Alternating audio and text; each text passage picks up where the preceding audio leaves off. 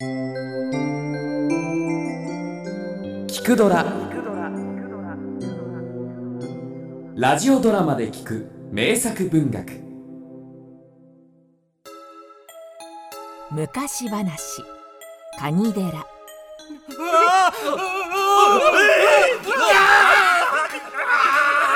昔々ある国に小沢村という村がありました。この村には大きな池があっていつの頃からかカニの化け物が住み着くようになりました。このカニの化け物は池にやってくるものを次々と食い殺しついには近くにあるお寺の和尚さんまで食い殺してしまったのです。村人たちはこの池を怖がって昼間でも近づく者はおらずそして和尚さんのいなくなったお寺は人のいない荒れ寺になってしまいました。さてこの国の海岸寺というお寺に学問ばかりでなく武芸にも優れた和尚さんがいました。旅人から小沢村の化け物の話を聞かされた和尚さんはどんな化け物かは知らんが仏に仕える者まで食い殺すとはけしからん。わしが退治してくれよ。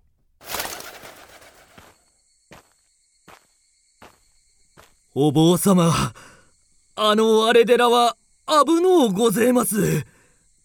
行くのはおよしになった方が。心配いらぬ。わしに万事任せておくがよい。和尚さんは小沢村の村人が止めるのも聞かず池の近くの荒れ寺へと向かいますと中から一人の小僧が出てきました。はて確かここには誰もいないはずだが。これこの寺の住職はいかがなされた？はい。用事があってよそへ出かけておられます。いつ戻られる？さあしばらくは戻らないというだけでいつ戻るとは聞いておりません。うん。これはいよいよ怪しいぞ。わしは旅の僧じゃ。今夜ここに泊めてもらえぬか？はい。どうぞどうぞ。こんな荒れ寺でよかったら遠慮なくお泊まりください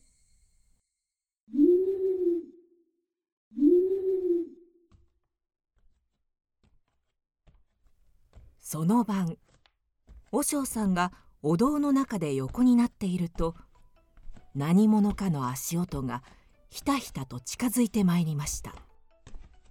足音がお堂の前で止まるとスーッと扉が開きました。何者？和尚さんが素早く立ち上がって杖を構えるとそこには昼間の小僧がわしの問答を受けてみろ。望むところ何なりと問いかけてみろ。ならば聞く。お手に小手とはこれいかに。お手に小手とは土のことなり。カーツん。小僧はどこへ消えた?あ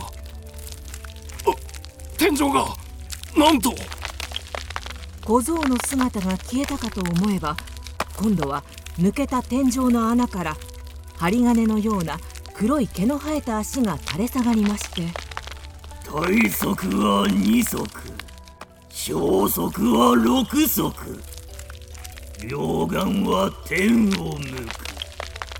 これいかに。大きな足が2本に小さな足が6本両方の目が天を向くのはカニの化け物。貴様がこの寺の和尚を食い殺したのだな。た！あ和尚さんは杖を振り上げるとその毛むくじゃらの足を力いっぱい叩きました。この化け物め！てい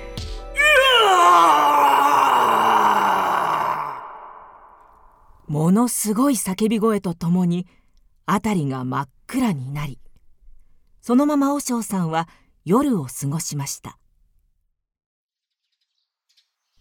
翌朝心配をしてやってきた村人たちがお堂の中を見てみると天井に大穴が開いていて床の上に黒い血のようなシミが点々とついていました。ああ和尚様大丈夫け？もう大丈夫。化け物は退治した。おそらく池には背中を潰されたカニが浮いているはずじゃ。ほんとけ？誰か池の方を見てこい！村人たちが池へ行くと確かに背中を割られた大きなカニの死体が浮いていました。村人たちは大喜びで和尚さんにお礼を言うと荒れ果てたお寺を新しく建て直し名前をカニ寺と名付けたそうです。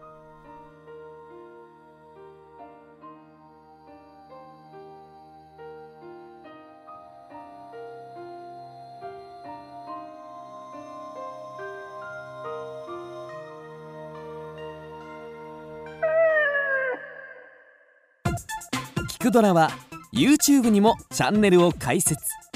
チャンネル登録お待ちしています。そして Twitter で独り言をつぶやいています。詳しくは公式サイトからどうぞ。